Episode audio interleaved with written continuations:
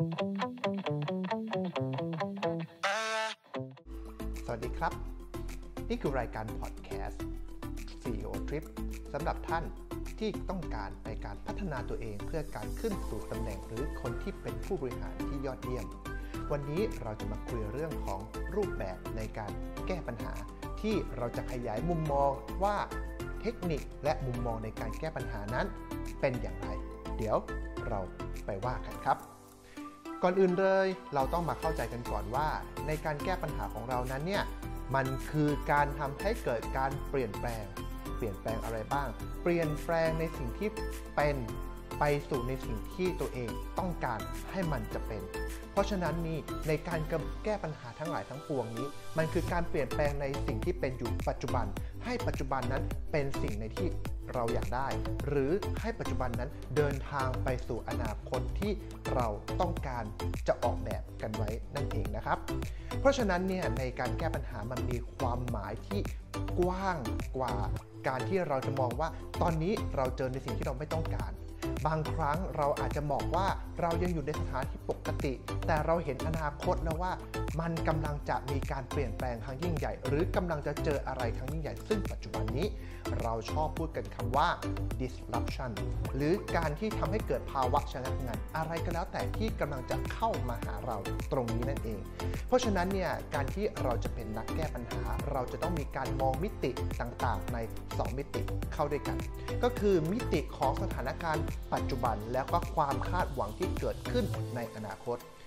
โดยส่วนใหญ่แล้วในการแก้ปัญหาในปัจจุบันเนี่ยเราจะพูดกันในลักษณะของการแก้ปัญหาเฉพาะหน้า การแก้ปัญหาเชิงระบบ การสิ่งที่เป็นอยู่ในปัจจุบันนี้ทำให้มันดีขึ้นและในขณะเดียวกันการที่เราจะออกแบบตัวเราเองไปสู่อนาคต เราคาดหวังว่าอนาคตนั้นจะเกิดปัญหาอะไรขึ้น อนาคตนั้นจะเป็นอย่างไร นั่นเขาเรียกว่าการออกแบบเชิงกลยุทธ์ เพราะฉะนั้นเนี่ยการแก้ปัญหาจึงมีอยู่ได้ 2 รูปแบบคือ รูปแบบของปัจจุบันแล้วก็รูปแบบในการออกแบบกลยุทธ์ ออกแบบวิธีการที่เราจะเดินทางไปถึงจุดอนาคตนั่นเอง เพราะฉะนั้นเนี่ย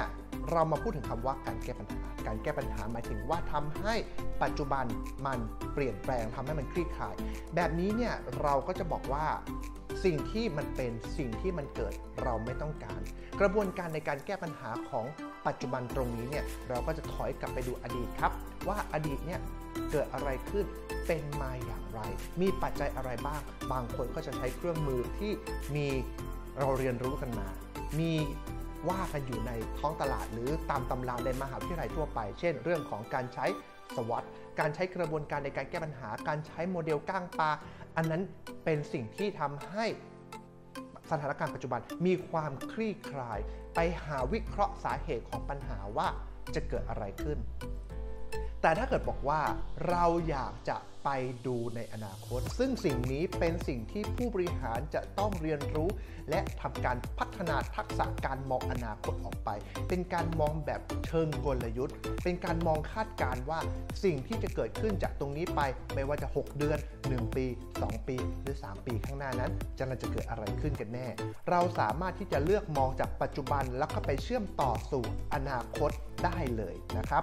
ตรงนี้บางคนเขาจะเรียกว่าใช้การใช้เทคนิค foresight หรือการเห็นภาพอนาคตที่กำลังจะเกิดขึ้น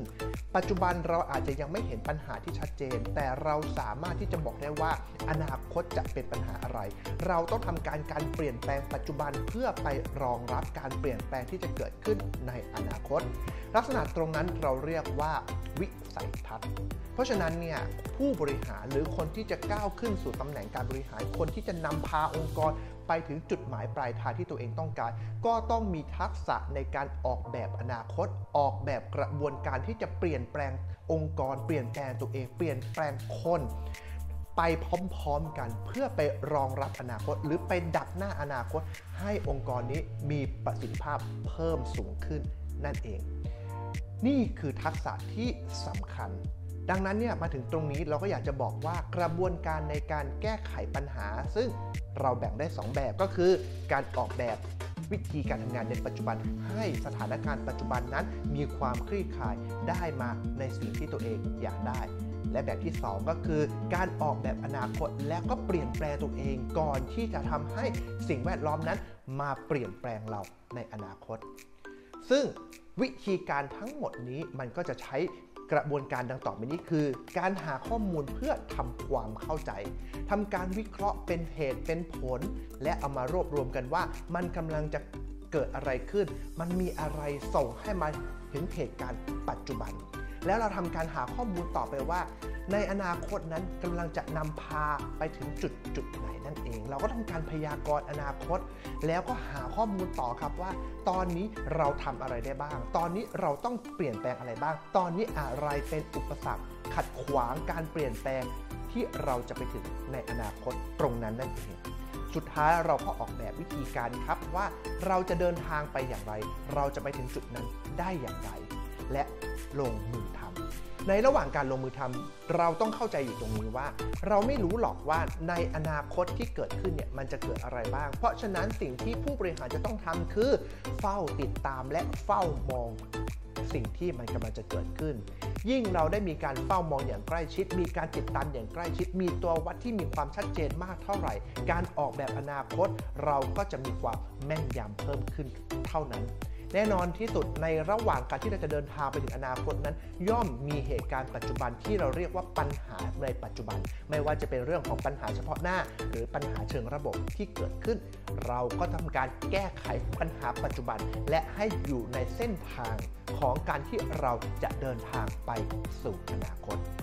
นี่ก็เป็นเรื่องราวสั้นๆ ที่ผมอยากจะมาแบ่งปันกับเพื่อนๆ ทุกคนที่รับฟังพอดแคสต์อยู่ตรงนี้ หากใครชอบก็ติดตามไว้ และในอนาคตผมก็จะมาเล่าเรื่องอื่นๆ ให้ฟังสำหรับคนที่ต้องการพัฒนาตัวเองให้เป็นผู้บริหารที่ยอดเยี่ยมและทำงานให้เก่งขึ้น ฝากเลยนะครับ วันนี้ไปแล้วครับ สวัสดีครับบ๊ายบาย